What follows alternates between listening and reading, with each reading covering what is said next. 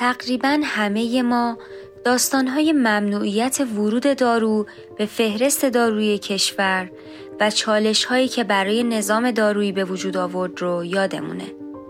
ادهی میگن اصلا نباید فهرستی وجود داشته باشه و ادهی دیگه میگن برای نظارت و دسترس پذیری بهتر باید یک فهرستی از داروی کشور موجود باشه. اصلا فهرست دارویی چیه؟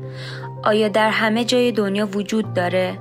آیا اصلا ضرورتی داره که داروها رو طبق یک فهرستی تولید و تجویز کنیم؟ چه کسانی این فهرست رو تدوین می‌کنن؟ امروز میزبان دکتر محمد مهدی مجاهدیان هستیم تا با هم درباره چالش های وجود فهرست داروی کشور گپ و گفتی داشته باشیم.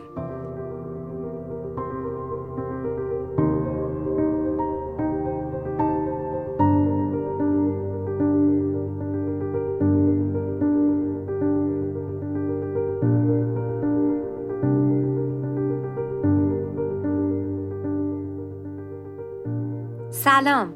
این قسمت 21 فارماکسته. کاری از تیم استواب با اجرای دکتر محمد رضا زرگرزاده مدیرعامل طب مفید نیکان و دکتر محمد مهدی شریفی مدیرعامل استواب. امروز میزبان کسی هستیم که دارای تجربیات ارزشمندی درباره مسیر ورود دارو به فهرست داروی کشور و همچنین چالش ها و فرایندهای دخیل در اونه. مهمان ما در این قسمت دکتر محمد مهدی مجاهدیانه که پیشتی اقتصاد و مدیریت دارو از دانشگاه علوم پزشکی تهران داره و همچنین دبیر سابق کارگروه بررسی و تدوین فهرست دارویی سازمان غذا و دارو نیز بوده. دکتر مجاهدیان مقداری از فضای رگولاتوری فاصله گرفته و به دلیل علاقه به آموزش در حوزه اقتصاد و مدیریت دارویی و تربیت نسل علاقمند به این حوزه در حال حاضر به عنوان معاونت آموزشی دانشکده داروسازی دانشگاه علوم پزشکی ایران در حال فعالیته.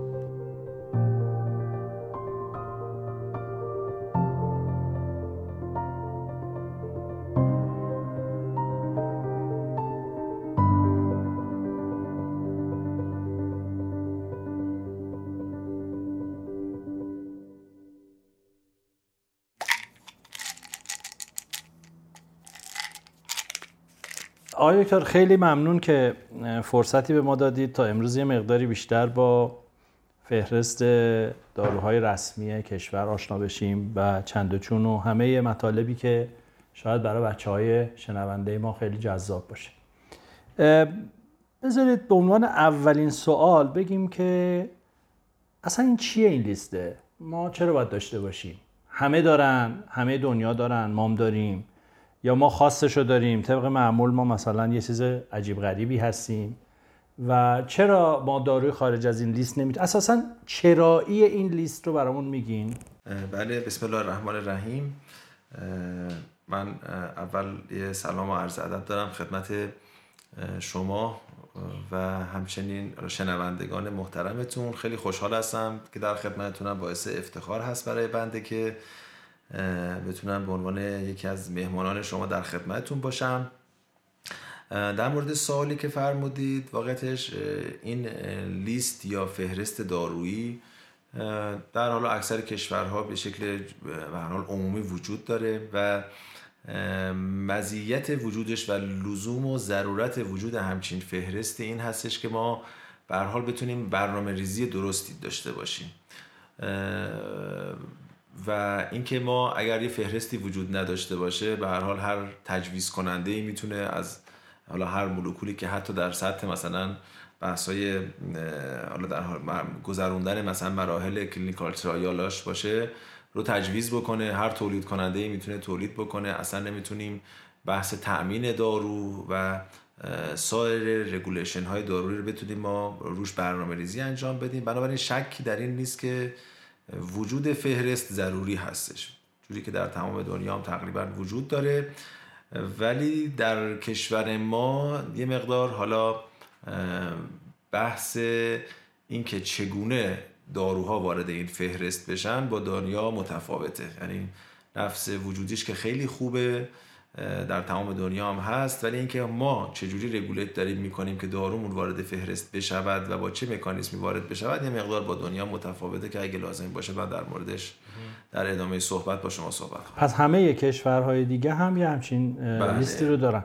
البته خب آقای دکتر به نظر می‌رسه اگر ما چنین لیستی رو داشته باشیم دیگه مواردی مثل مثلا داروی فوریتی اینا نباید داشته باشیم.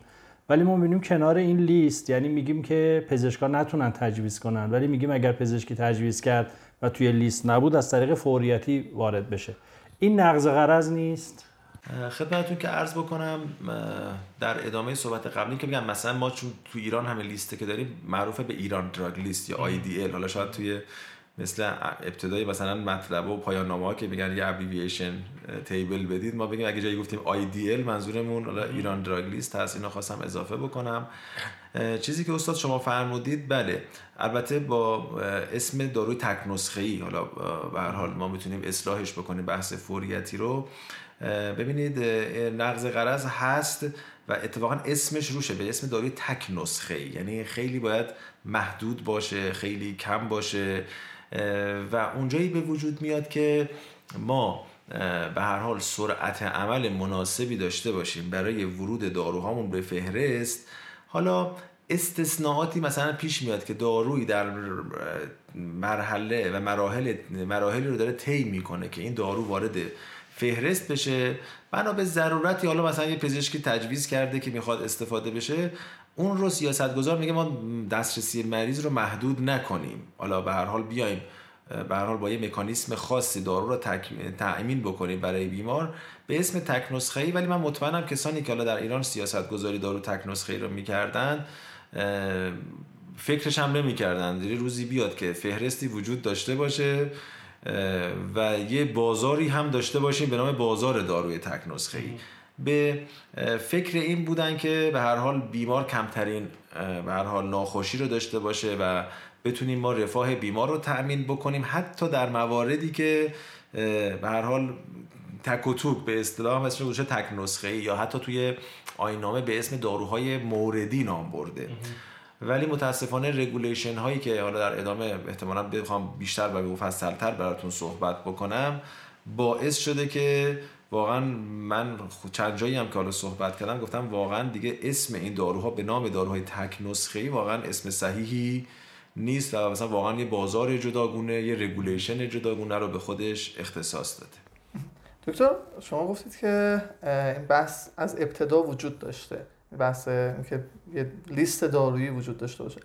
اولین لیست رسمی می‌دونید کی منتشر شده چه جوری بوده اصلا؟ ببینید حالا به هر حال اولین فهرست من سال دقیقش شاید نتونم بگم ولی خب همون ابتدای انقلاب و بعد در حین اون شروع به حال جنگ تحمیلی به هر حال ما یه سری سیاست هایی رو تو حوزه داروی کشورمون به هر حال به وجود اومد بعد از انقلاب.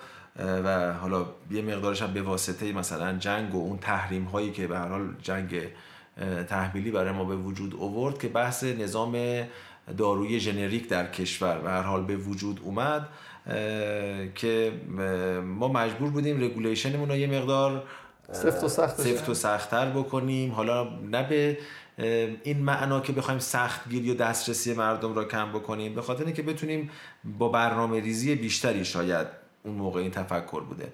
و این باعث شد که همون ابتدا حال من اگر اشتباه نکنم سال فکر کنم 60 61 بوده که همون ابتدایی میشه همون سال 60 که این فهرست رو به وجود آوردن که ما یه فهرست دارویی داشته باشیم که بر اساس اون. حالا اون موقع خیلی بحث تجویز نبوده فقط بحث تأمینش بوده در کشور که ما بتونیم بر اساس این فهرست بتونیم دارو رو برای مردم کشور در دسترس و اویلیبل بکنیم و بتونیم که دارو رو در دسترس قرار بدیم بر اساس همون نظام ژنریک.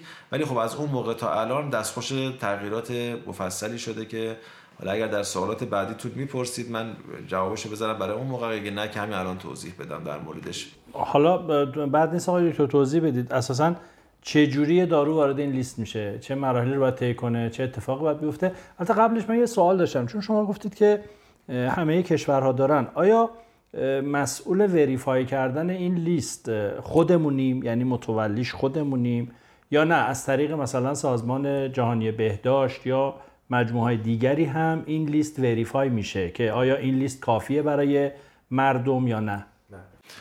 حالا من چند تا سوال شما رو در کل توضیحاتم بگم.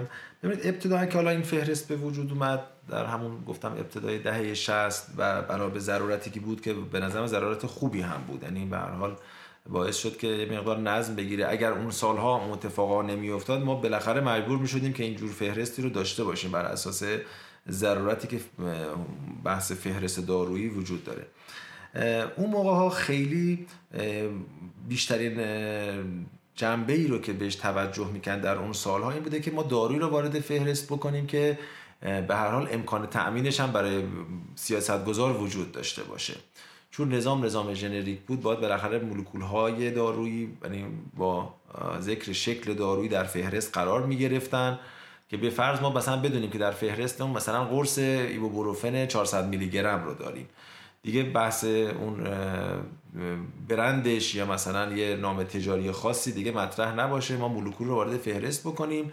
و پزشکان بتونن به شکل جنریک تجویز بکنن و سیاستگزار یا به حال بحث مسئول داروی کشور هم بر اساس شکل و مولکول دارو رو در کشور تامین بکنن و حالا اگر یه برنده خاصی نبود دیگه جز کمبودا احساس نمی‌شد. آقای دکتر هم مولکول هم شکل هم استرنت بله بله بله. هر سه وارد میشه.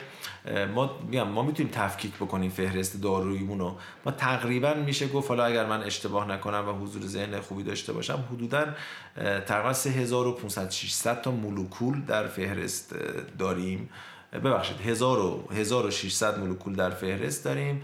که حالا این اشکال رو من فکر کنم به 3000 خورده ای strengths مختلف. بله اون شکل های مختلف و حالا قدرت های دارویی مختلف که بشر میشن هولش 3000 خورده ای حالا update ش رو باید به روز نگاه بکنه ولی خب این میشه قابل استخراج هست. نکته ای که وجود داره این هستش که اون موقع ها فقط بحث امکان ایجاد دسترسی مهم بوده. مولکول هایی که به حال شرکت ها می‌تونستن تامین بکنن رو به هر حال وارد فهرست می شده که حتما و حتما بر اساس این بوده که به هر حال اون مولکول ها تاییدیه های بین رو داشته باشن. یعنی FDA نمی‌دونم اما جاهای دیگه مختلف برای تاییدیه رو داشته باشه کشورهای دیگه در حال مصرفش باشن. بر اساس اینکه افیکیسی یا اثر بخشیش و بحث نداشتن مثلا عوارض داروی خاص توسط حالا مرجع های بین المللی مورد تایید قرار می گرفته و سیاست گذار امکان تامینش داشته دارو وارد فهرست می شده بعد از اینکه حالا یه مقدار فضا باستر شد و هر حال اون تحریم ها مثلا یه مقدار کم تر شد امکان تامین بود خیلی دیگه اون بحث این که ما بتونیم فقط این رو تامین بکنیم یعنی سیاست گذار بدونه که آقا می‌تونه تامین بکنه یا نه یه مقدار کم تر شد. فقط بحثای همون بالینی دارو مطرح شد که اگر یه دارویی به هر حال تاییدیه های بین المللی رو داشت و شرکت های تامین کننده چه تولید کننده چه وارد کننده اثبات می‌کردن. این موضوع رو دارو وارد فهرست می‌شد تا تقریبا سال اگر اشتباه نکنم 93 94 بود که یه موضوع دیگه ای مطرح شد. بر اساس اینکه به هر حال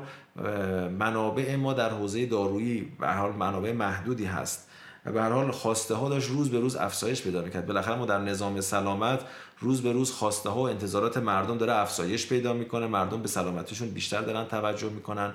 هزینه های سلامتی داره افزایش پیدا می‌کنه.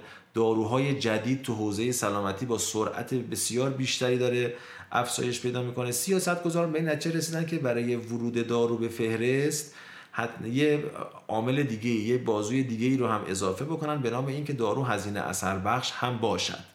یعنی به شرط اثبات هزینه اثر بخشی دارو در کنار اون اثبات اثرات بالینی دارو به حال این رو به این نتیجه رسیدن که باید اضافه بکنن تا در صورتی که دارو هزینه اثر بخش باشه وارد فهرست داروی کشور بشه. که این روال همچنان هم ادامه داره و در حال حاضر ما دارو اگر بخواد وارد فهرست بشه من بخوام به شکل خلاصه خدمتون حال حاضر رو عنوان بکنم حالا یه شرکت وارد کننده یا شرکت تولید کننده بنابر تحقیقاتی که انجام میده میاد متقاضی ورود یک داروی جدید به فهرست داروی کشور میشه که این دارو اسم مولکول شکل دارویی و یک استرنت خاصی از دارو رو میگه. من درخواست دارم که این دارو رو وارد فهرست دارویی کشور بکنم.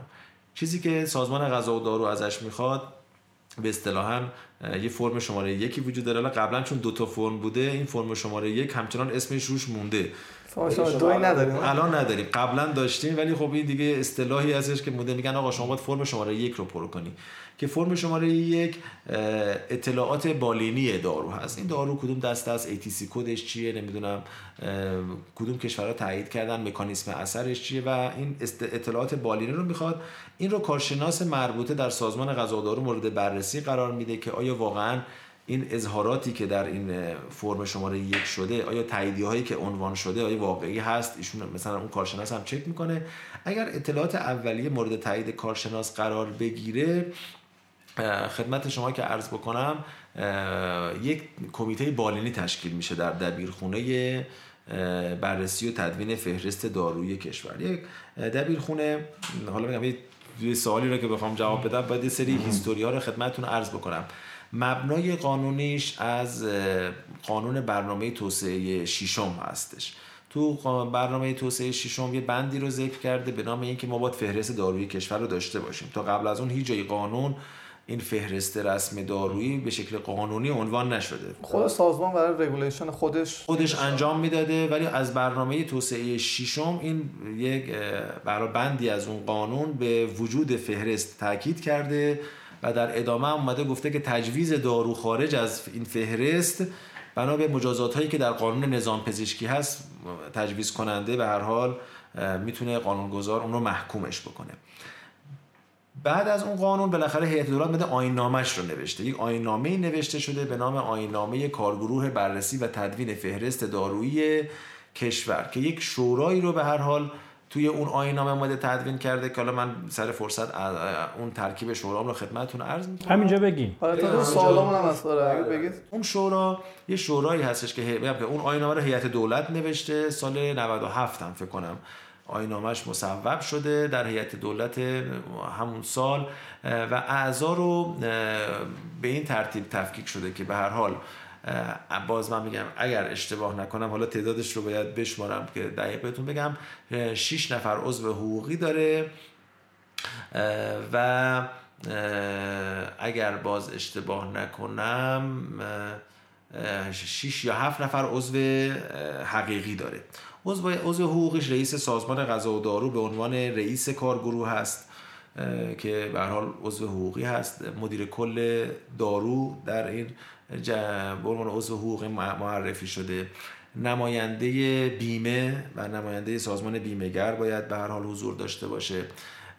ما از معاونت درمان خودشون یا نمایندهشون باید حضور داشته باشن. از اعضای نظام پزشکی باید یک نفر حضور داشته باشن و از انجمنهای نماینده انجمنهای تخصصی علمی که زیر مجموعه معاونت آموزشی وزارت بهداشت هستند اینها اعضای حقوقی اون جلسه هستند که حالا اگرم عوض بشن بالاخره نماینده اون شخص مورد نظر میاد. عضو حقیقی که اعضای حقیقی رو وزیر بهداشت باید براشون حکم بزنه اگر باز من اشتباه نکنم چهار یا پنج نفر از پزشکان مت... چهار نفر یا پنج نفر از پزشکان متخصص حالا در حوزه های اطفال زنان و زایمان آنکولوژی خدمتتون که عرض بکنم داخلی مغز و اعصاب اگر اشتباه نکنم همین حوزه ها هست که پزشک وزیر بهداشت براشون حکم صادر می‌کنه. و تعداد داروسازانی هم ما داریم. تا داروساز متخصصین فارماسیوتیکس متخصصین داروسازی بالینی فارماکولوژی و سمشناسی یک نفر و اقتصاد دارو. چهار تا داروسازش باید این تخصص ها رو داشته باشن. احساس می‌کنم ده نفر. ولی دارم جمع می‌زنم. ده نفر عضو حقیقی همه اینا در با همه محصولات نظر میدن یا نه؟ بله، بله. اندل اقتضا مثلا داروی زنان رو زنان نه نه. تو اون شورای اصلی همه این اعضا حضور دارن. بعد رای گیری هم به اکثریته الان بهتون میگم. پس من حالا چون الان تعدادشون رو شمردم 6 تا متخصص پزشکی 4 تا داروساز که 10 نفر عضو حقیقی میشن و 6 نفر هم عضو حقوقی. از این اعضا باید حداقل حالا این نکته رو باید باز با دقت بیشتری بهتون بگم. اگر اشتباه نکنم جلسات با حضور دو سوم اعضا تشکیل میشه. یعنی باید از این خدمت شما که عرض کنم 16 نفر حدود مثلا 11 نفر. 11 نفر باشن و از این تعداد نصف به اضافه یک باید رأی مثبت بدن. که این رأی بیاره. پس در شورای اصلی این اعضا حضور دارن. ولی خب قبل از این شورا ما یه سری مراحل داریم. یعنی نمی‌ذاریم یعنی کاراری به بسم الله شرکتی که درخواست داد نمیاد تو این شورا که حالا به قولن یه پزشکی بخواد این رو رد بکنه یا رد نکنه. به هر حال یه سری مراحل کارشناسی در آیین نامه پیش بینی شده. تو آیین نامه اومده گفته که حتما دارو قبل از اینکه بیاد در این شورا بررسی بشه یک کارگروه تخصصی زیر مجموعه این شورا تشکیل بشه و نظر کارشناسی تخصصی بالینیش رو به شورا اعلام بکنه.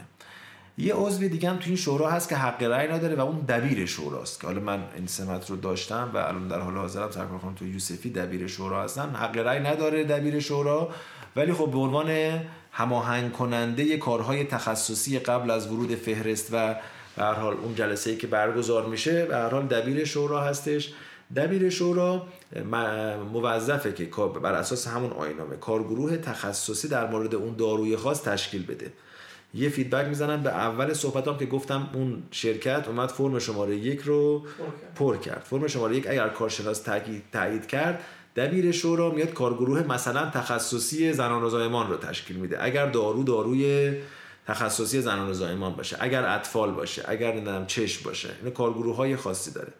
کارگروه هم تو آینامه تعریف شده است گفته که به هر حال کارگروهی که شورا می‌خواد تشکیل بده باید متشکل از اعضای هیئت علمی دانشگاه ها اعضای برد یا همون هیئت های ارزشیابی و ممتحنه و انجمن های علمی باشن. یعنی ترکیبی از اینها البته می‌تونه یه نفر هر سه تا سمت هم رو داشته باشه. ولی خب یه تعدادی تعدادش هم محدودیت نگفته. نگفته یک مثلا چند نفر. برای این به تشخیص سازمان غذا و دارو با حکم رئیس سازمان غذا این کمیته تخصصی تشکیل میشه. چیزی که عملیاتی داره در سازمان اتفاق میفته برای اینکه سوگرایی هم نشه که بدونیم آقا کدوم ها عضو کارگروه هستن و پس فردا حالا مثلا بخواد یه زد و بندی چیزی خدای نکرده اتفاق بیفته. مثلا 7 ده نفر معرفی میشن ولی رندومایز به حال چند نفر از این پزشکا برای یک جلسه خاص دعوت میشن و میان نظر تخصصیشون رو در مورد این دارو میگن. نظراتی که عنوان میشه بحث این که آیا واقعا این اطلاعاتی که تو فرم شماره یک پر شده صحیح هست نیست. چقدر ضرورت داره ما این دارو رو استفاده بکنیم؟ آیا واقعا جاش توی سبد دارویی ما خالی هست؟ چه کمکی می‌تونه به ما بکنه؟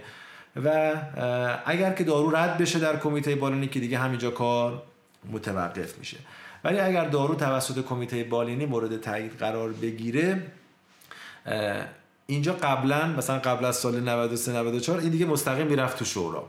می‌رفت تو همون شورا اصلیه اینجا یه چیزی هستش که اضافه شده از سال 93 94 و اون بحث اینکه دارو آیا هزینه اثر بخش هستش یا هزینه اثر بخش نیستش. اونجا یک کمیته تخصصی دیگه ای داریم. تمام کمیته های مت... کمیته های بالینی هن به جز یک کمیته که کمیته اقتصاد داروی ما هست. کمیته اقتصاد دارو وظیفش اینه که بررسی کنه و اعلام نظر بکنه به شورای اصلی که آیا این دارو هزینه اثر بخش هست یا نیست. ولی چه کسی مطالعه هزینه اثر بخشی رو انجام میده؟ خود شرکت. یعنی اگر دارو در کمیته بالینی تایید شد سازمان غذا و دارو یه نامه می‌زنه به شرکت متقاضی میگه آقا داروی شما در کمیته بالینی مورد تایید قرار گرفت. لطفاً خودت بیا مطالعه خودت مطالعه هزینه اثر بخشی رو انجام بده. دوستانی که به حال بحث هزینه اثر بخشی رو می‌دونن یک عامل مهم در بحث هزینه اثر بخشی بازوی مقایسه است. چون هزینه اثر بخشی یه چیز نسبیه. ما نمی‌تونیم بگیم یه داروی هزینه اثر بخش هست یا نیست. شما به نسبت به چی داری میسنجی؟ این خیلی نکته مهمیه. بنابراین خیلی مهمه که شما بازو مقایسه ای رو چی بذاری؟ این دارو جدید رو به چی می‌خوای مقایسه بکنی؟ که آیا حالا نسبت به اون هزینه اثر بخش هستش یا نیستش؟ تعیین باز مقایسه هم معمولا در همون کمیته بالینی اگر که مورد تایید قرار گرفت یه نظرسنجی میشه که دوستان بالینی بگن که آقا این دارو قرار جایگزین چی بشه؟ حالا من نمی‌دونم خیلی هم نمی‌خوام وارد بحث های تخصصی بشم. باز مقایسه ای می‌تونه نزدیکترین داروی موجود در فهرست باشه می‌تونه یک روش درمانی دیگه باشه. اصلا می‌تونه جایگزین مثلا روش جراحی باشه. ممکنه یه داروی خیلی جدیدی باشه که اصلا ما الان نداریم. می‌تونیم بگیم با no treatment یا با best supportive care یا اینجور چیزهایی هم حتی مقایسه بشه. نوع رو تو اون گروه تعیین می‌کنن و نامه ای که به شرکت ها میره برای انجام ارزیابی اقتصادی معمولا توش نوشته میشه که داروی شما در کمیته بالینی مورد تایید قرار گرفت. لطفا در اسرع وقت پرونده ارزیابی اقتصادی داروتون که باید داروتون رو با فلان بازوی مقایسه ای مقایسه کرد کردید رو به سازمان به ارائه بدید. شرکت میشه متولی انجام کار و به حال شرکت میره و شروع می‌کنه مطالعهش رو انجام دادن با حالا یه متخصص اقتصاد دارو. به حال یا تو شرکت دارن یا قرارداد میبنده و این پرونده انجام میشه و شرکت در اسرع وقت این پرونده رو به سازمان غذا و دارو چیکار می‌کنه؟ برمیگردونه. اینجا به هر حال سازمان غذا و دارو هم دبیرخونه میاد مطالعه شرکت رو میسپره به یکی از اعضای اون کمیته تخصصی اقتصاد دارو که در حال حاضر 14 نفر عضو داره احکامشون هم مشخصه. همه هم متخصصین اقتصاد دارو دارویی هستند حالا بنا به اینکه حالا کی سرش خلوت شده کی پرونده رو خونده پرونده رو به یکی از دوستان دبیر شورا ارجاع میده. اون فرد اون میشه داور حالا حال focal point اون پرونده. پرونده رو مطالعه می‌کنه. اگر مشکلی نداشته باشه که میگن خب آقا شورا رو تشکیل بدید این پرونده هیچ ایرادی نداره. اگر ایراداتی داشته باشه ابهاماتی داشته باشه محاسباتی غلط باشه اون داور ارتباط می‌گیره با شرکت میگه آقا این ایرادات رو برطرف بکنید چون اگه پرونده با این شرایط بیاد در شورا از نظر تکنیکالی دچار مشکل میشید. بعد از اینکه داور اولیه داور نظر اولیه خودش رو گفت نگفت که دارو هزینه اثر بخشن. گفت بالاخره این دارو از این محاسبه از نظر تکنیکالی مشکلی نداره. شورای تخصصی اقتصاد دارو تشکیل میشه پرونده مورد ارزیابی قرار می‌گیره و تصمیم می‌گیرن که آیا دارو هزینه اثر بخش هستش یا هزینه اثر بخش نیستش نیازی به اصلاح قیمت دارد ندارد چیز خاصی داره. اگر که تاییدیه کمیته اقتصاد رو گرفت کمیته بالینی هم رو که تایید شده دبیر شورا برمیداره دارو رو در اولین جلسه شورا مطرح می‌کنه مستندات رو به اعضای شورا که گفتم احکامشون توسط وزیر محترم بهداشت ابلاغ شده. مطرح میشه شاید سالی باشه که خب حالا دارویی که تاییدیه بالینی گرفته تاییدیه اقتصاد دارو گرفته دیگه چه ضرورت داره بره تو این شورا؟ این شورا یه حالت ما به اصطلاح بهش میگیم هلس تکنولوژی اسسمنت از جوانب دیگه هم مد نظر قرار میده. از جوانب اجتماعی سیاسی قانونی اخلاقی اینها مورد بررسی قرار میده. مثلا ممکنه یه داروی هزینه اثر بخش نشده باشه. ولی سیاست گذار بالا دستی میگه آقا الا الا من می‌خوام حالا به هر حال من می‌خوام پولشو بدم دیگه شما چیکار دارید؟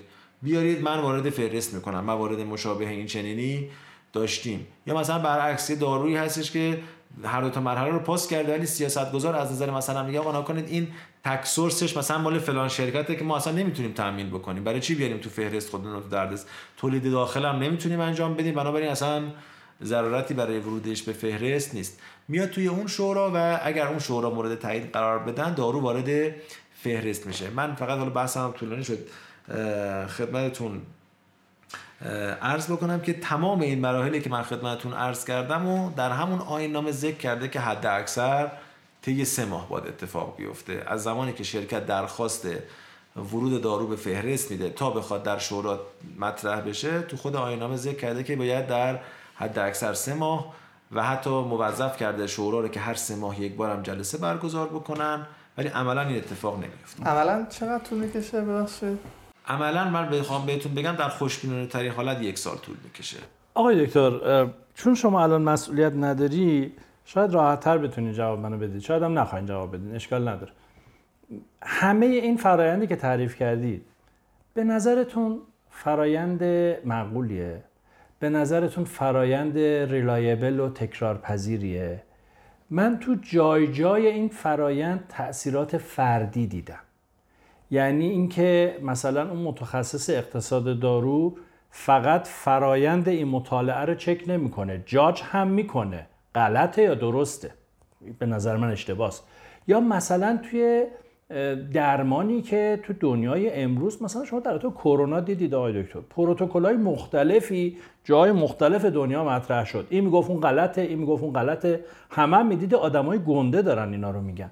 حالا مثلا ما کل سرنوشت یه محصول دارویی رو بسپریم به یکی دو تا متخصصی که ممکنه با یه نظرات خاصی وجود داشته باشن. و وقتی حالا به قول شما یک آینامه هم داریم که اینقدر افراد توش نظر دارن. خیلی جالب و جذاب بود که مثلا هر دو گروه بالینی و اقتصاد دارو میگه نه یه نفر میگه بله میشه. یا هر دوتا بگن بله یکی بگه نه نمیشه. و اصلا آینامه می‌خواد چی کار؟ آی دکتر جای جای این فرایند بوی من اینجوری میگم بوی فساد میده. بوی رانت میده بوی ارتباط میده بوی این میده که می‌شود توش دخالت کرد.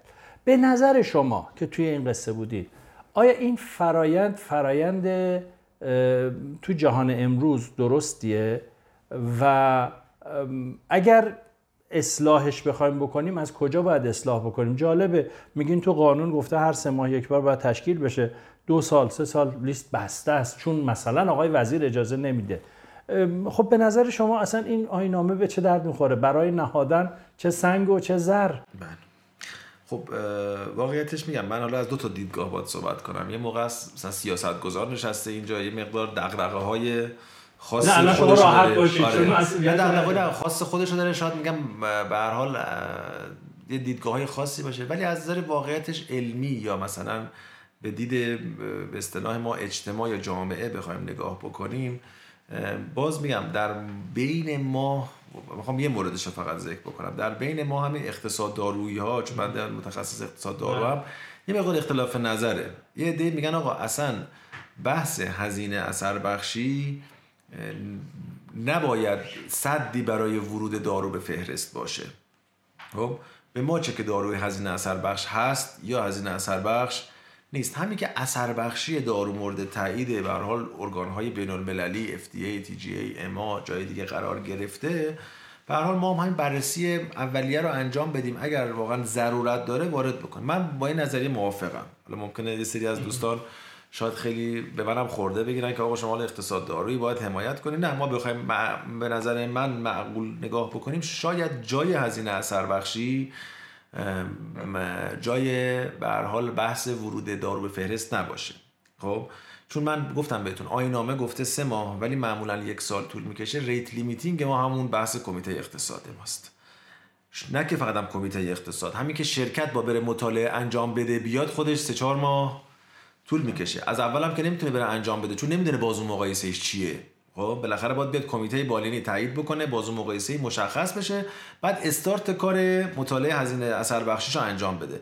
خود مطالعه اگه بخواد درست انجام بشه تا دو سه ماه حداقل طول بکشه. بعد داور بره بخونه. یه داور یکی از اون اعضا. اون ممکنه یکی دو ماه طول بکشه. بعد دوباره که نوبتش بشه که در کمیته مطرح بشه. من خودم اونجا که بودم مثلا میگم شاید اگر یه محصولی به طور میانگین یک سال بخواد طول بکشه وارد فهرست بشه شاید نه ماه ده ماهش معطل همین بحث هزینه اثر بخشیه. فارغ از بحث زمان بر بود ما نمیگیم به خاطر زمان بر بودن حالا این فرنده از کنیم. من خودم احساس می‌کنم که از نظر علمی اخلاقی به هر حال ما به نظر من بازم میگم نظر شخصی ما حق نداریم مردم رو محروم بکنیم از دسترسی به یه دارویی که هزینه اثر بخش نیست. جاش کجاست شاید سوالی باشه که پس هزینه اثر بخشی کجا مطرحه؟ آقا در هیچ جای دنیا هزینه اثر بخشی مانعی برای ورود به فهرست دارویی نیست. شما اولین سوال پرسیدید آیا فهرست در دنیا هست؟ بله هست. ولی من جایی رو نمی‌شناسم جز ایران که هزینه اثر بخشی مانع آیا می‌تونه تو بیمارستان دولتی به عنوان فرمولری اعلام بشه.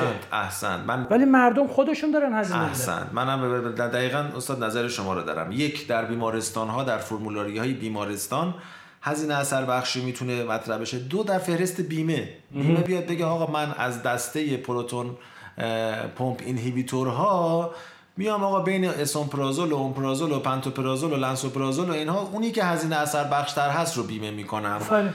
بقیه رو بیمه نمی‌کنم.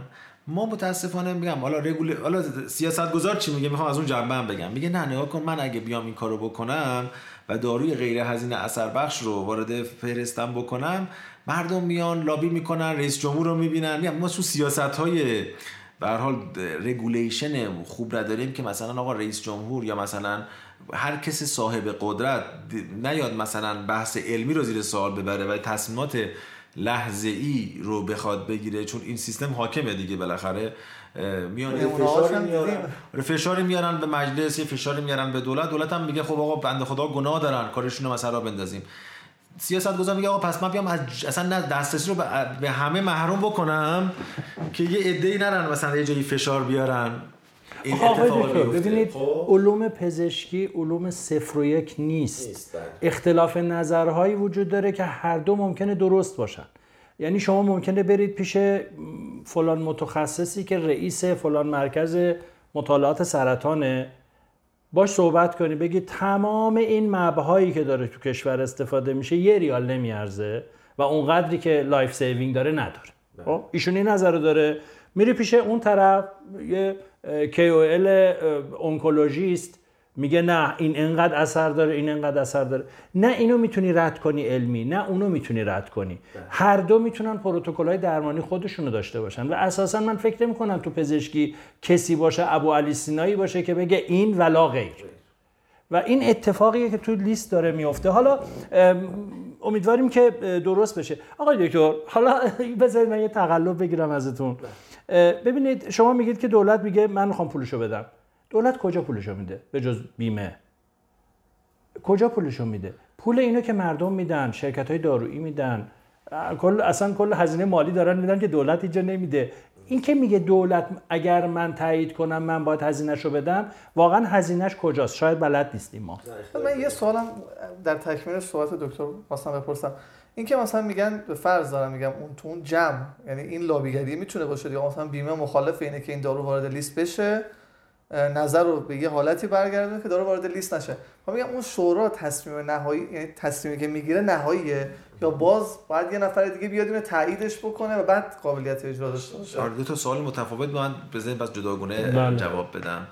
اینکه دولت میاد میگه که من باید پولشو بدم بالاخره بیمه خب جزء دولت هست. به حال یه بخشی از دولته حالا ما همیشه میگیم خب سازمان غذا دارو شما چیکار به کار بیمه داری؟ شما مسئول تأمین داروی با کیفیت در دسترس برای مردمی. بحث اینکه حالا بیمه خب شما بالاخره بذارید خودشون برن چونه هاشون بزنن. اونا بیمه نکنن. یعنی ما به عنوان سازمان غذا داره به نظر من نباید خودمون رو بدازیم یه مسئله که حالا جدیدن حالا بگم اینم یکی دو چند ساله بالاخره شده. این بحث مثلا بحث طرح کمک کنید من. همین بحث دارویار. درسته؟ دارویار بله, بله. دارویار به هر حال یه بخشی از هزینه ها رو دیگه بابت اون ما با تفاوت نرخ ارز داره خود دولت پرداخت می‌کنه. ما این چنین پرداختی رو حالا قبلا داشتیم تو بحث طرح تحول سلامت بوده به عنوان یارانه دولت به دارو. الان هم بحث یارانه ارزی که حالا به هر حال ما با تفاوت نرخ ارز رو داره دولت پرداخت می‌کنه.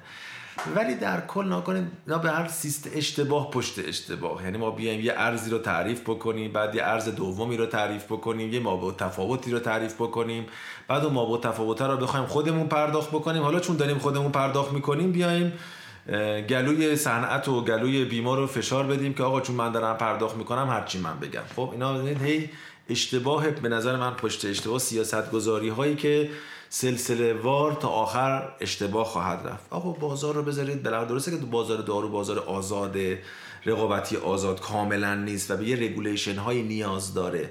ولی regulation ش گلوگاهش بحث هزینه و مبلغ و نمی‌دونم بحث ورود به فهرست و اجازه میدم اجازه نمیدم و اینها نیست که گاهن هم مشاهدیم که آقا مثلا اتفاقا سیاستگزار دقیقا همینجا داره میاد دخالت می‌کنه به که بیاد رو کیفیت دارو بررسی بکنه نمیگم نمی‌کنن میگم به که توجه و فکوسش رو بذاره روی بحث ارتقای کیفیت دسترسی بهتر و این جور مواردی اتفاقا شاید به نفعش بشه که مولکول وارد فهرست نشه. چون اگه بشه با تامینش بکنه. یعنی به هر حال باید به فکر تامینش هم باشه. میگم این هم به هر حال یه بایاسی هستش که به وجود میاره. این یه نکته. نکته که سوالی که شما فرمودید اتفاقا من ساختار شورا رو بهش ایراد می‌تونم بگیرم. موارد زیادی رو و خودم رو چون تو شورا بودم می‌دیدم. یک شرکتی اومده به هر حال کلی زحمت کشیده بالاخره فرم و به قولن این بحثای بروکراسی فرم پر کن برو بیا فردا بیا پس فردا بیا کمیته تشکیل شد کمیته تشکیل نشد. همون بروکراسی که ما دیگه به حال در سیستم اداریمون داریم. حالا برو پرونده انجام بده اثبات بکنه. من در ریز جزئیات چقدر پرونده بره بیاد قیمت تو عوض کن اثر بخشی تو اثبات کن. تو اومده برای چون هزینه اثر بخشی هم چیه؟ نسبیه. شرکت می‌تونه با پایین آوردن قیمتش یه دارویی که هزینه اثر بخش نیست رو هزینه اثر بخش بکنه. با اون قیمت هزینه اثر بخش نبوده. بعد میاد بالاخره میره لابی می‌کنه با تامین کننده اصلیش. آقا من اینو اگه به این قیمت بیارم هزینه اثر بخش میشه. کلی اتفاقات میفته بعد میاد تو شورا به قول شما ساختار شورا اینه که مثلا میگه مثلا نمی‌خوام توهین به شخص خاصی بکنم. یه پزشک اون وسط میگه به نظر من نه. به نظر من نه. آقا یه کمیته بالینی گفته بله. یه کمیته ولی خب بعد ممکنه یهو این جوه به وجود بیاد که پزشکا بگن آقا در حمایت از این دوست پزشکمون ما هم بگیم. نه. اصلا این ساختار تصمیم سازی آقای تو لابی پروره. اصلا دقیقاً لابیش بیمه؟ هم. بیمه هم از این فرصت استفاده کنه. بگه به به. نه. یه چند نفر میگن نه. من اصلا وارد فهرست نکنم. میگن نه. من هم اینجا نه رو بزنم که اصلا وارد فهرست نشه که پس فردا بخوام بیمش بکنم.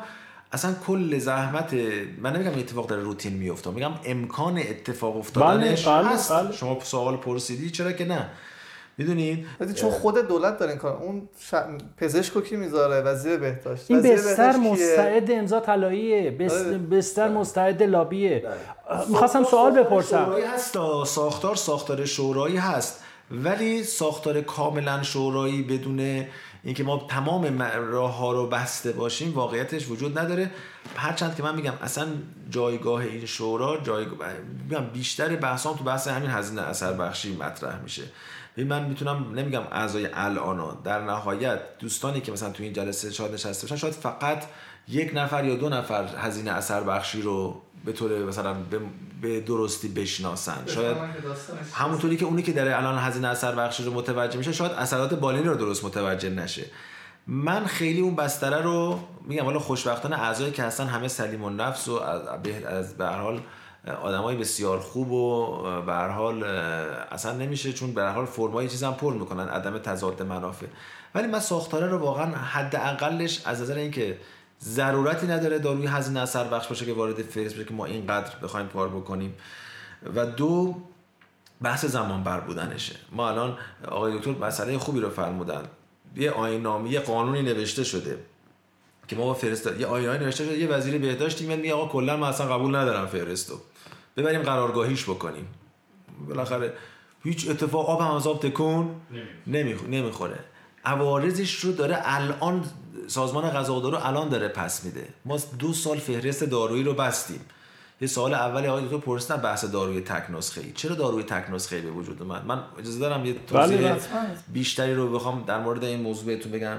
ببینید یه وزیر بهداشتی اومد گفت آقا من فهرست دارویی رو میبندم. فکر کرد که با بستن فهرست دارویی می‌تونه saving هزینه داشته باشه. در صورتی که اینجوری نیست. ما همین الان دارویی که میگیم آقا هزینه اثر بخش نیست فلان است ال مریض اگر بخواد پزشک اگر بخواد می‌نویسه مریض هم اگه بخواد میره پیدا می‌کنه.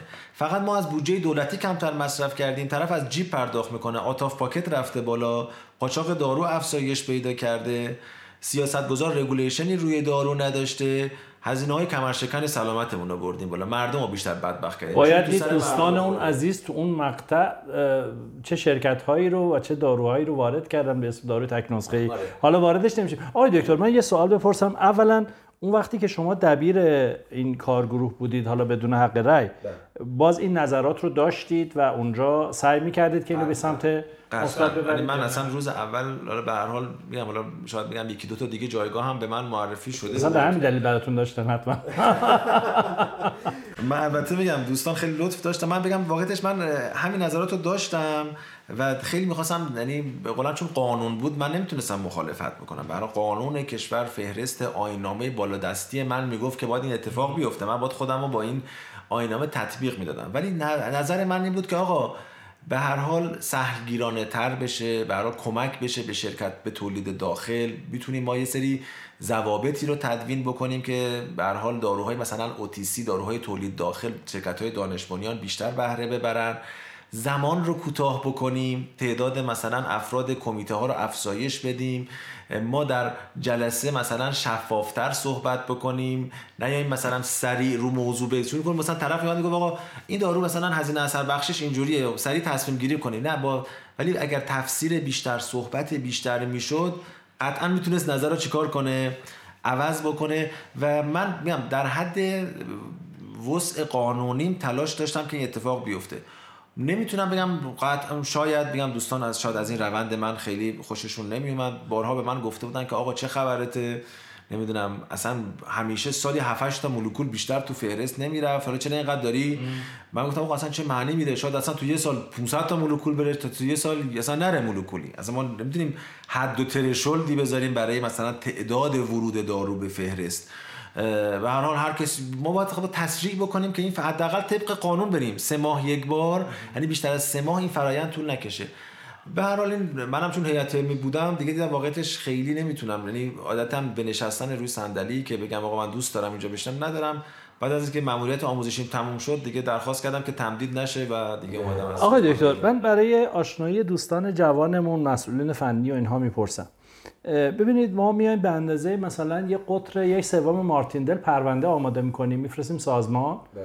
بعد سازمان روی کاغذ آ5 کوچولو می‌نویسه در جلسه فلان مطرح مورد موافقت قرار نگرفت. مهر می‌زنه پایینش. یه همچین اتفاقی که میفته که من حالا یه وقتی به معاونین یکی از معاونین وقت سازمان گفتم که آخه عزیز یه احترام بذارید به اون شرکتی که یه پرونده قطور این شکلی میفرسته. این جواب نیست. آیا جایی برای درخواست تجدید نظر جایی برای یه مقام بالاتر برای اینکه آقا به پیر به پیغمبر این لازمه؟ حالا اون آقا یا اون پزشک اشتباه کرده یا بالاخره ممکنه اشتباهی شده باشه؟ اگه یه همچین اتفاقی برای یک درخواستی افتاد چیکار می‌تونه بکنه؟ ببینید واقعیتش این چیزی که شما فهمیدید اصلا ساختارمند نیست ولی خب شرکت ها شده بود که مثلا می اومدن آقا حالا خوشبختانه زمانی که من بودم رأی منفی نداشتیم توی شورا. ولی خب از شوراهای قبلی من یکی دو تا مثلا شرکت ها مراجعه کردن که گفتن آقا چرا این داروی ما به هر حال مورد تایید قرار نگرفت؟ و من خیلی واسم جالب بود که صورت جلسه رو میخودم هم چیزی که شما میفرمایید مورد تایید قرار نگرفت. علتی توضیحی چیزی نبود. که ما دیگه مثلا با بچههایی که مثلا تجربی اونجا بودن آقا چی شد؟ اصلا این قضیه چی بود؟ مجبور بودیم پیگیری بکنیم. میگم مکانیسم مکانیسم درستی نیست. بعد میفهمیدیم نه واقعا حق با شرکته. یه مکانیسم خیلی کوچولویی توی آیین نامه دیده شده. گفته اگر داروی مورد مثلا مورد موافقت قرار نگرفت شرکت متقاضی می تواند با ارائه مستندات جدید به رئیس شورا که همون رئیس سازمان غذا و دارو درخواست فقط طرح مجدد در شورا را بدهد و دیگه تعدادش و تکررش و یعنی میگم آینامه یه ذره از این لحاظام هست. آره هزار بار یک بار سه بار چند بار اصلا توش ذکر نشده. و ما بر اساس این من بعد از اینکه توضیحات دوستان رو شنیدم مجدد مطرح کردیم و خوشبختانه هر دو سه موردش هم تو شورای بعدی مورد تایید قرار گرفت. اتفاقا نمی‌خوام بگم من این کارو کردم چون ما اولین شورایی که تشکیل دادیم اولین شورایی بود که وزیر آقای وزیر جدید شورای جدیدی رو ترکیب شاید مثلا اگه تو شورای قبلی میبردیم با اون اعضای قبلی شاید بازم اونا رویشون پافشاری می‌کردن می‌گفتن نه آقا رأیمون رو عوض نمی کنیم مثلا میگم ولی چون ما شورامون شورای ترکیب جدید بود پزشکان جدید داروسازان جدید بودن حرفای منطقی رو شنیدن و این بحث رو پذیرفتن. دکتر من یه موردی می‌خواستم بپرسم. اینکه چون من خب به حال آیدیل رو دیدم. هیچ جایش نمی نویسه کی اینو وارد کرد.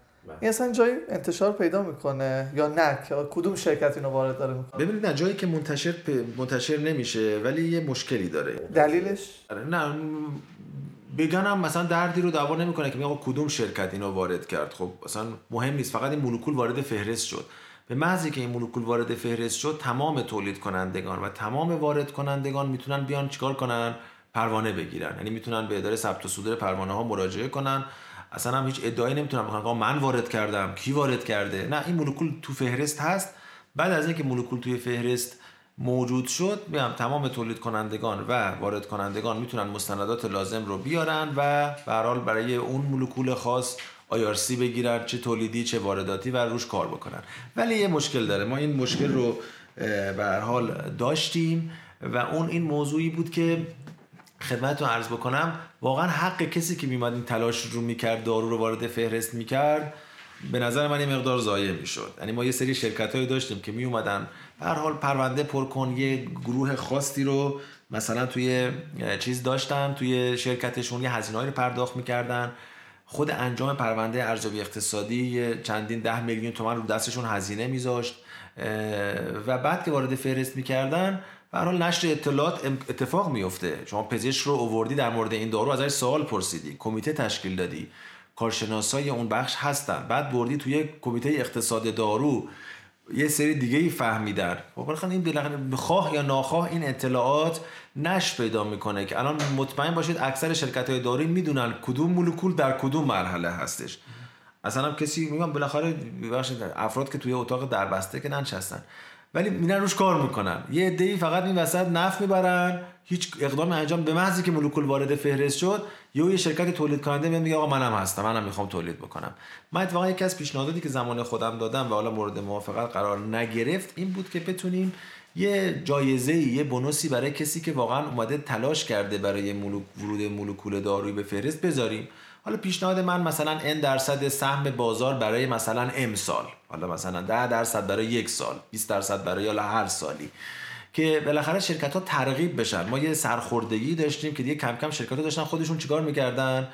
پا پس میکشیدن برای ورود مولکول به فهرست. آقا چه کاری؟ ما میایم اینجا پدرمون در میاد و پیگیرش انجام میدیم. یه شرکت دیگه راحت میاد میگه آقا چون من تولید داخلم 100 درصد سهم بازارم بهش. آیتون یه سوال و شبهه هم وجود داشت. البته من نمی‌دونم واقعا این به دلیل عدم اطلاع یا واقعا اتفاقی بوده یا اصلا بوده یا نبوده.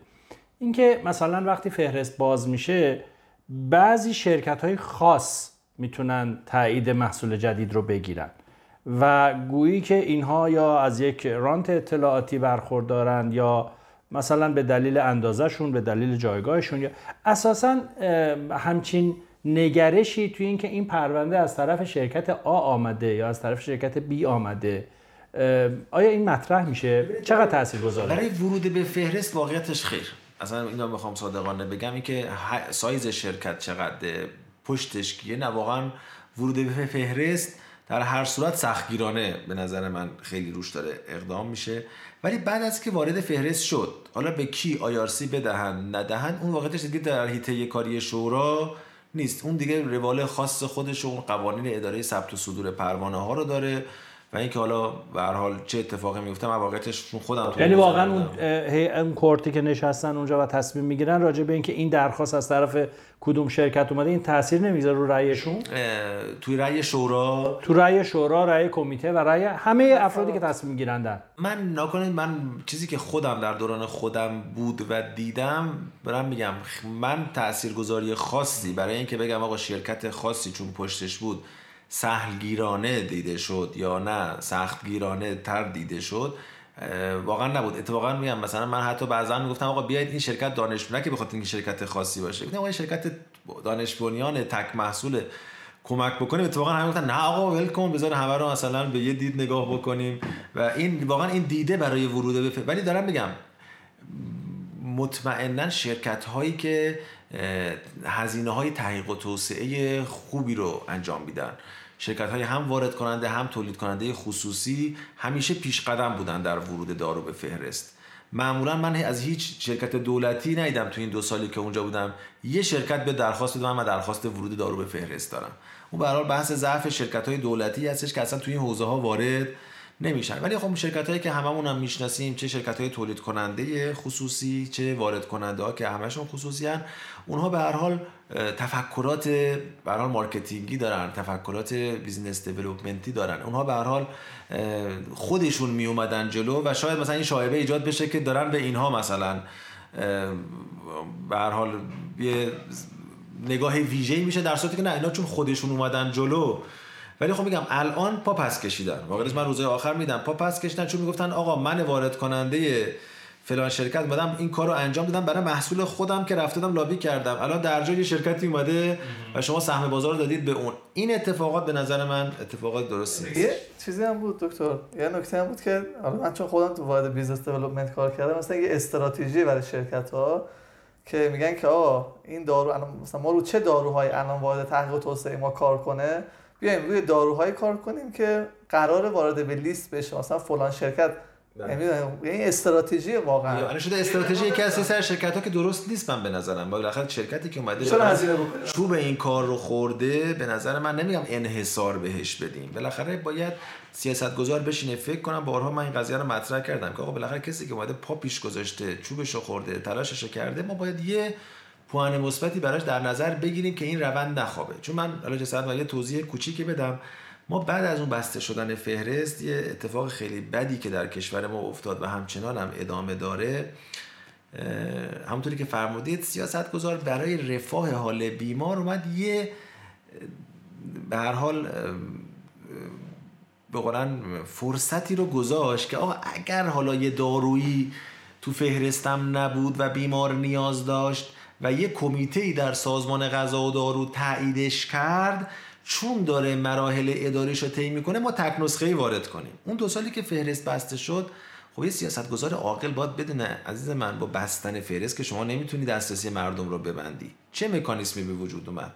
اولا که حالا بحث قاچاق دارو و بحث داروها بالاخره پزشکی روی برگه دیگه ای می نوشت بیمارم می‌رفت حالا یا خودش از خارج تهیه می‌کرد یا نمی‌دونم می‌رفت در بازار آزاد و ناصر خسرو و اینا تهیه می‌کرد و اینها. اینا را که بگذریم تولید کننده های ما اومدن بعضا چیکار کردن؟ اومدن اومدن مجوز تولید دارو به شرط صادرات گرفتن. یعنی تولید کننده ای که قبلا می اومد مولکولش رو وارد فهرست می‌کرد و بعد تولید می‌کرد اومد گفت حالا که به من اجازه ورود نمی‌دید من میام چیکار می‌کنم؟ مجوز صادرات به من بدید. بالاخره ادعای خوبی هم بود که آقا من می‌خوام دارو رو تولید کنم صادر بکنم. تو کشور که نمی‌خوام توضیح بکنم که بخوام وارد فهرست بکنم. مجوز تولید به شرط صادرات رو گرفتن اکثر شرکت ها شرکت های دولی داخلمون. بعد اومدن به هر نیازم بود به این دارو در کشور. داروی ضد سرطان جدیدی که برای تو کشور هم نیازی بود. بعد سیاست گفت آقا چیکار کنیم؟ ما ما الان می‌خوام هی داره نسخه های تک نسخه ایش میاد هر چیکار بکنیم؟ تو کشورم که داریم. بده بره. آقا بده بره. و یه مکانیزم به وجود اومد به نام تولید به شرط صادراتی که من می‌تونم قسم بخورم. شاید 5 درصدش هم بیشتر صادر. بله نشه و 95 درصدش داره در کشور داخل کشور مصرف میشه. با چه تفاوتی؟ با تفاوت به اینکه شرکت ها دیگه لازم نبود یه سری مستندات ارائه بدن به سازمان غذا و دارو. دیگه لازم نبود قیمت گذاری خاصی بشن. لازم نبود مستندات کیفی خاصی رو ارائه بدن. ما از نظر کیفیت قیمت گذاری چرا میگه آقا خب اون شرکت اون کشور وارد کننده باید به اینا رو بررسی کنه؟ به ما چه که بهشون قیمت بدیم؟ به ما چه که بیام کیفیتشون رو بررسی بکنیم؟ سر این قضیه من به نظر من خیلی اتفاق بدی افتاد و به شدت بازار داروهای تک ایمون افزایش پیدا کرد. یعنی من می‌تونم به جرئت بهتون بگم 80 90 درصد کار شورای بررسی و تدوین فهرست دارویی در سالهای 99 تا 1402 اختصاص داشت به بررسی پرونده بیماران و تایید داروهای تک نسخه ایشون تا اینکه بیاد کارهای علمی بکنه برای ورود دارو به فهرست. اگه یه کاری که اصلا وظایفش هم نبوده. وظایفش هم نبوده دارو هم ناکنید. بگم به هر حال داروی تک نسخه ای به شدت بالا داروی تک نسخه ای به نظر من آفت هست. چه تولید داخلش چه وارداتیش. تولید داخلش چرا؟ چون میگم من هیچ توهینی به تولید کنندگانمون نمی‌کنم. ولی خب سازمان غذا و دارو مسئول دارویی هستش که تولید شده. اون وظیفه ذاتیشه که روی کیفیتش روی قیمتش. من یه داروی خاصی داشت به شکل تک نسخه ای به شکل تولید داخل در کشور مثلا با قیمت 24 5 میلیون تومن به بیماران تحویل داده می‌شد که بعد از ورود به فهرست قیمتش به 16 17 میلیون تومان کاهش پیدا کرد. یعنی بیماران داشتن بی خود و بی جهت پرداخت می‌کنن وارداتی هاش چرا بده؟ وارداتی هاش بالاخره ما وقتی فهرست رو بستیم حالا همه چی هم که خودمون تولید نمی‌کنیم. وارداتیش از چه لحاظ بد بود؟ از این لحاظ که ناکنید چون تک تک برای بیماران می اومد هیچ نظارت کیفی روش نبود. دیگه بالاخره برای دو تا دارویی که از خارج اومده که ما نمی‌تونیم ببریم آزمایشگاه کنترل. با وجود اینکه شرکت های رسمی ما وارد می‌کردن با اینکه سازمان غذا و دارو نظارت داشت باز آمار داروی فیک توش چی بود؟ بالا بود. قیمت ها به شدت بالا چون تک تک داشت می اومد برای حجم خرید. رو کیفیت نظارتی نداشتیم رو قیمت انتز... توجهی نداشتیم و نداریم. هنوزم دارم خدمتتون عرض می‌کنم. فرصت. ببینید فرص زمان از دست می‌رفت. تا دارویی بخواد ثبت سفارش بشه دو تا دونه برای من بیمار بیارن دو ماه طول می‌کشید. بله. آیا من زنده میمونم تا دو ماه دیگه یا زنده؟ نمیمونم. اینها همه عوارضی بود که ما جلوی ورود دارو به فهرست رو گرفتیم. بازار داروی تک نسخه رفت بالا. و به شدت چوبش خورد تو سر به نظر می‌رسه. آقای دکتر این مشکل و بسیار از مشکلات دیگه حل نخواهد شد مگر اینکه یک روزی سازمان غذا داروی ما از تولیت وزارت بهداشت درمان بیاد بیرون و زیر نظر عالی ترین مقام اجرایی کشور مثل همه کشورهای دیگه فعالیت بکنه مستقل از وزارت بهداشت درمان. وزارت بهداشت درمان مصرف کننده داروست به قول شما بیمه ها و چیزهای دیگه مثلا تاثیر گذارن اما متولی سلامت دارو و تأمین دارو سازمان دارو غذا است که اصلا باید فارغ از همه اینها باشه. تقریبا آقای به انتهای بحث رسیدیم. من البته از شنونده هم عذرخواهی می‌کنم. ما واقعا نمی‌خوایم بحث انتقادی یا نقادانه بکنیم ولی اینقدر بعضی از فضاها نقد پذیرن که ناخداگاه بحث به اون سمت میره. آقای دکتر به عنوان یه آدم کار کرده تو این فضا این دوستان جوان داروساز ما مسئولین فنی و مسئولین بیزینس دیولپمنت و تحقیق و توسعه ممکنه الان از آقای دکتر مجاهدیان بپرسن که آقای دکتر ما اگر بخوایم یه پرونده ای رو برای ورود دارو به فهرست بدیم چه بکنیم؟ چه کار بکنیم که این مقرون به نتیجه باشد بیشتر؟ مطمئنتر باشیم از اینکه ممکنه تایید بشه. چه اتفاقاتی رو ایجاد نکنیم که پرونده ما با یک دلیل واهی رد بشه؟ اگر توصیه ای مشورتی برای دوستان ما دارید بفرمایید. خواهش می‌کنم. ببینید به هر حال چند تا چیزی که به هر حال تسریع می‌کنه ورود به هر حال مولکول دوستان اگه بخوان سرمایه گذاری یا به هر حال فکر بکنن رو بحث ورودش اینه که به هر حال ببینن ببینید چون به هر حال ما چه بخوایم چه نخوایم الان بحث اینکه دارو هزینه اثر بخش هست یا نه قضیه مهمی هستش برای سازمان غذا و دارو. یعنی ما اینو نمی‌تونیم نادیده بگیریم. درسته که شما بگم نظر شخصی من ولی خب چیز کلی هست و باید اجرا بشه. برای اینکه یه داروی هزینه اثر بخش بشه من توصیه باز به دوستان اینه که به هر حال شما نگاه کنید دارویی وقتی هزینه اثر بخش میشه که یا هزینه هاش بیاد پایین یا اثر بخشیش افزایش پیدا بکنه. خب اگر ما یک شرکت وارداتی هستیم به هر حال باید لابی رو با تامین کننده اصلیمون چون شرکت اصلیمون داشته باشیم که به هر حال کشور ما کشوری است که هزینه اثر بخشی براش مهمه. بنابراین باید شما یه نگاه ویژه‌ای به قیمت داروی بنده داشته باشی که من بتونم با شرایط کشور اثبات بکنم که داروم چیه هزینه اثر بخشه. اگه شرکت تولیدی هستش باید به فکر این باشه که هزینه های تولیدش رو بیاره پایین. در حوزه اثر بخشی هم مولکولی رو انتخاب بکنن که واقعا تفاوت چشمگیری در حوزه اثر بخشی نسبت به داروهای موجود داره. دوستان می‌تونن مثلا حتما مثلا از نظر کارشناسی به نظرم یک اقتصاد دارو استفاده بکنن که مطالعات هزینه اثر بخشی که در کشورهای دیگه انجام شده مورد مطالعه قرار بدن. ببینن آقا بالاخره اون چیزی که می‌خواد به در ایران هم بشه پرونده یه چیزی مشابه همونه. دقیقا همون نیست. نمیشه مقاله رو ترجمه کرد چون شرایط فرق می‌کنه. هزینه ها اینها متفاوته. ولی خب متوجه میشی که آقا این دارو نسبت به داروی که می‌خواد نسبت بهش مقایسه بشه چند کوالی اثر بخشی بیشتری داره؟ چه میزان اثر بخشیش بیشتره؟ آیا اثر بخشیش چشمگیره؟ به نسبت اثر بخشی افزایش یافتش من بتونم قیمتم رو نسبت به بازوی مقایسه ایم زیاد بکنم. بنابراین علاوه بر دیدن اون دیدگاه های marketing ی که این با این دارو چقدر بازار داره چقدر مصرف کننده داره برای اینکه بتونن واقعا داروشون وارد فهرست بکنن با شرایط فعلی خدمت شما که عرض بکنم لازم هستش که مولکولشون از نظر هزینه اثر بخشی مورد مطالعه اولیه قرار بدن. یه نکته جالبی حالا من باز اینم رو خدمتتون عرض بکنم. ما تو بحث هزینه اثر بخشی یه مشکل دیگه هم داریم. تو بحث هزینه اثر بخشی دوستانی که وارد هستن می‌دونن که بر اساس پیشنهاد WHO ما وقتی که هزینه اثر بخشی رو بر اساس هزینه مطلوبیت یا cost utility پیش می‌بریم اگر ICER ما یا اون به حال من دم اصطلاح فارسیش با در incremental cost effectiveness ratio ما نسبت اختلاف هزینه و اثر بخشی ما کوچکتر از یک GDP per capita ی کشور باشه دارو میشه هزینه اثر بخش. در بین در بازه بین یک تا سه GDP هم باز WHO گفته آقا این دارو هزینه اثر بخشه. یعنی ما فقط نیام از جنبه اقتصادی نگاه بکنیم که حالا یک سال عمر با مطلوبیت اگر ایجاد کردیم بیایم GDP per capita رو بسنجیم بگیم آقا خب فقط بیایم جنبه اقتصادی. تا سه تاشم رو گفته اوکیه.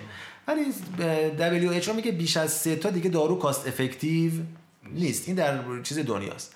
ما با اینکه اینقدر ادعای به هر حال اخلاق مداریمون و انسانگراییمون و به هر حال ادعای مسلمان بودنمون هست که میگیم آقا با جنبه های انسانی به هر حال خیلی ترجیح باشه نسبت به بحث های اقتصادی باید گفتیم نه الا و للا یک GDP یعنی ما اومدیم گفتیم اگر ICER ما کوچیکتر از یک GDP per capita باشد دارومون هزینه اثر بخشه. و اگر یک GDP به بالا باشه دیگه دارومون هزینه اثر بخش نیست. این اولین به نظر من bug سیستمه. نکته دومش که جالبه شما حالا خودتون برحال از اقتصاد استاد بنده هستین. الان GDP per capita ی کشور ما چقدره تقریبا؟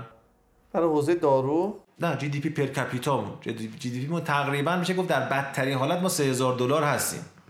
یعنی دیگه من بعید می‌دونم بدترین بدبینانه ترین اقتصاددان بگه جی دی پی پر کپیتا یک ایرانی زیر 3000 دلار هستش. حالا آمارهای مختلفی هست. بدبینانش 3000 تا دلار چنده؟ کدوم دلار؟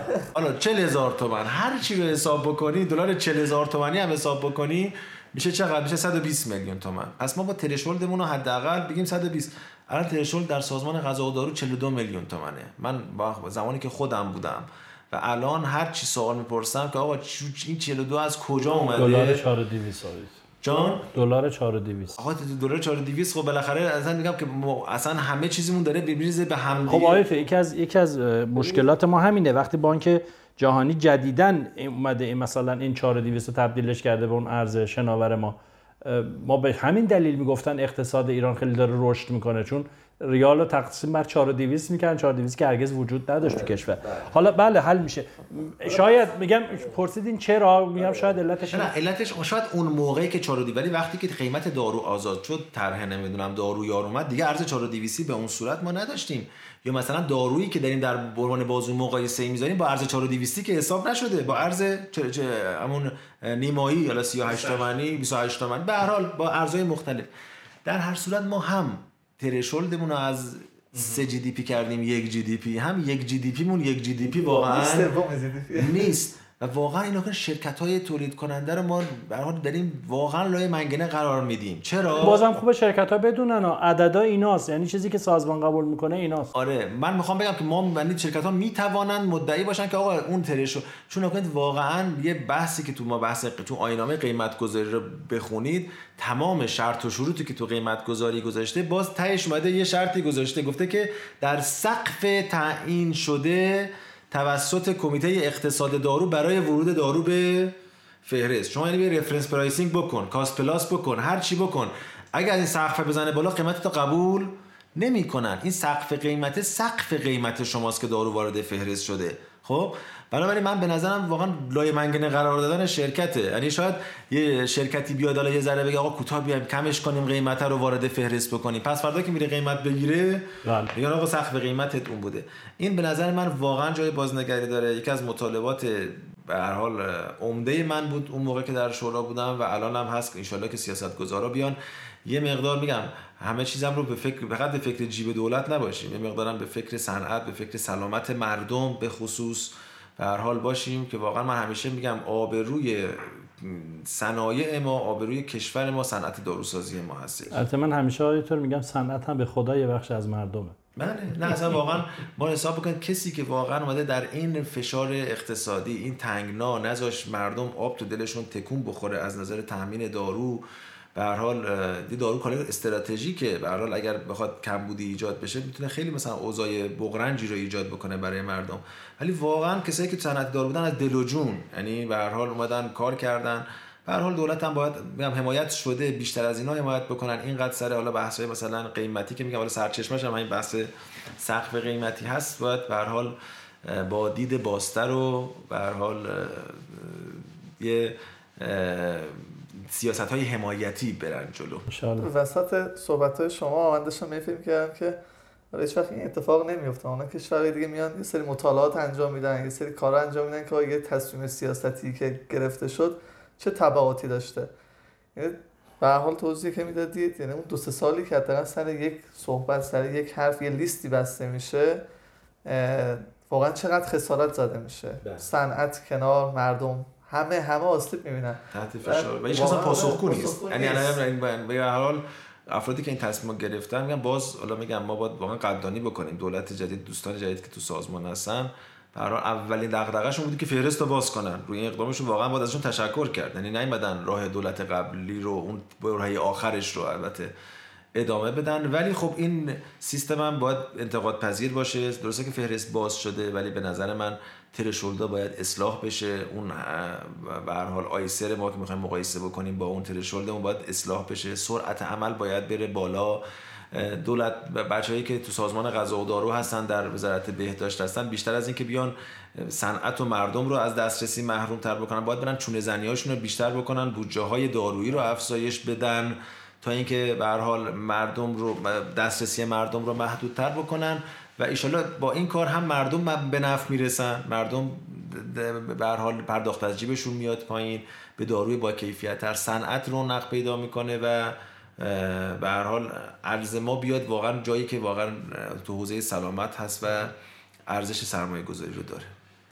دست شما در خیلی متشکرم تو خیلی ممنون. اگر پر حرفی کردم ممنون آقای دکتر از اینکه وقتتون رو دادید به ما و امیدوارم که همه دوستان این مباحث رو هر کسی ظرف خودش رو از این مباحث خیلی خوبی که مطرح شد پر کنه و وقت دوستان رو خدای نکرده تلف نکرده باشیم که قطعا اینجوریه. خیلی ممنونم آقای دکتر از وقتی که گذاشتید برای ما. خواهش می‌کنم. خیلی من از شما ممنونم.